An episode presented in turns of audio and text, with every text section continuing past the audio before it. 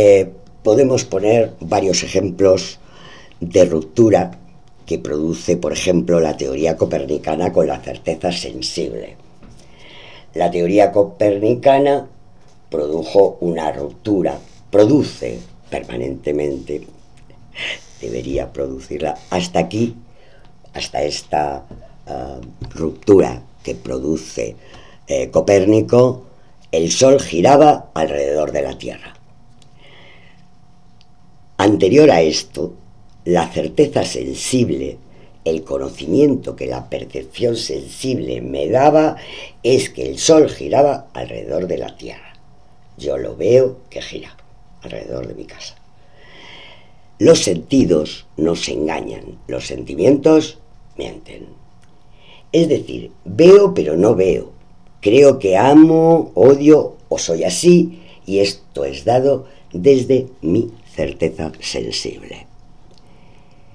Seguimos pensando que nuestros sentidos, algo que ha caído con Copérnico, sigan produciendo conocimiento, cuando lo que produce son ilusiones.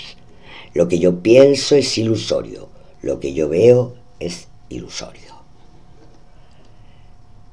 Entonces, la teoría del inconsciente, el psicoanálisis, produce un descentramiento importante con la teoría de Descartes.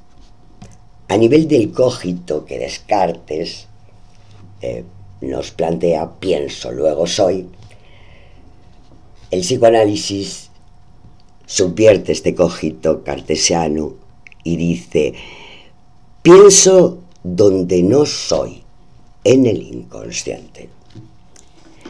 Entonces, concepto de ruptura, decimos, es para nombrar el efecto producto de un trabajo teórico. Ruptura es la distancia que produce el trabajo teórico y en este campo nuevo el psicoanálisis separa definitivamente la noción de conciencia como centro de la vida psíquica del hombre. Entonces la obra de la interpretación de los sueños, trabajo teórico que muestra cómo se produce el concepto. ¿Cuál es el concepto de este campo? El concepto de inconsciente. Entonces, el psicoanálisis produce una ruptura epistemológica, parte del efecto último del habla. A nivel de las ciencias, desde Aristóteles hasta Freud, el modo era que si uno conocía todas las causas, podía determinar todos los efectos. Y Freud parte de los efectos.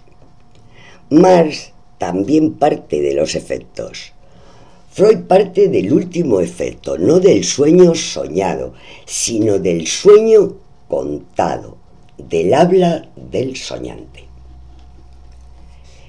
En la teoría del valor, parte de la mercancía y no en su valor de uso, sino en su valor de cambio, donde el valor de uso está alienado, se dice. Es decir, no aparece con el valor, aparece con el precio en la mercancía, es decir, en el último producto del sistema. A partir de ahí se comienza, se construyen operaciones y se construye la causa última. El psicoanálisis también produce una ruptura filosófica. Desplaza el centro de la vida psíquica de la conciencia al inconsciente la conciencia desde 1900 con la producción teórica del concepto que delimita un campo propio, queda sobredeterminada por el inconsciente. Entonces, venimos diciendo que esta teoría produce varias rupturas a nivel del pensamiento.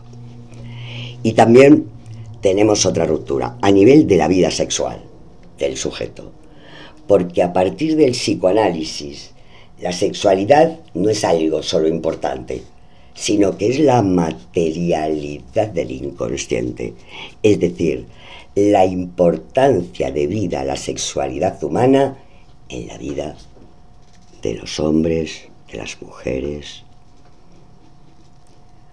Hasta el psicoanálisis no hay teoría científica de la sexualidad humana, ¿eh? Y no existía la radical diferencia de la sexualidad masculina de la sexualidad femenina. Entonces, estas teorías, así como se fue transformando la historia del hombre con el acontecimiento de estos hechos científicos, podemos pensar que estas ciencias conjeturales son capaces de transformar los sistemas que las producen.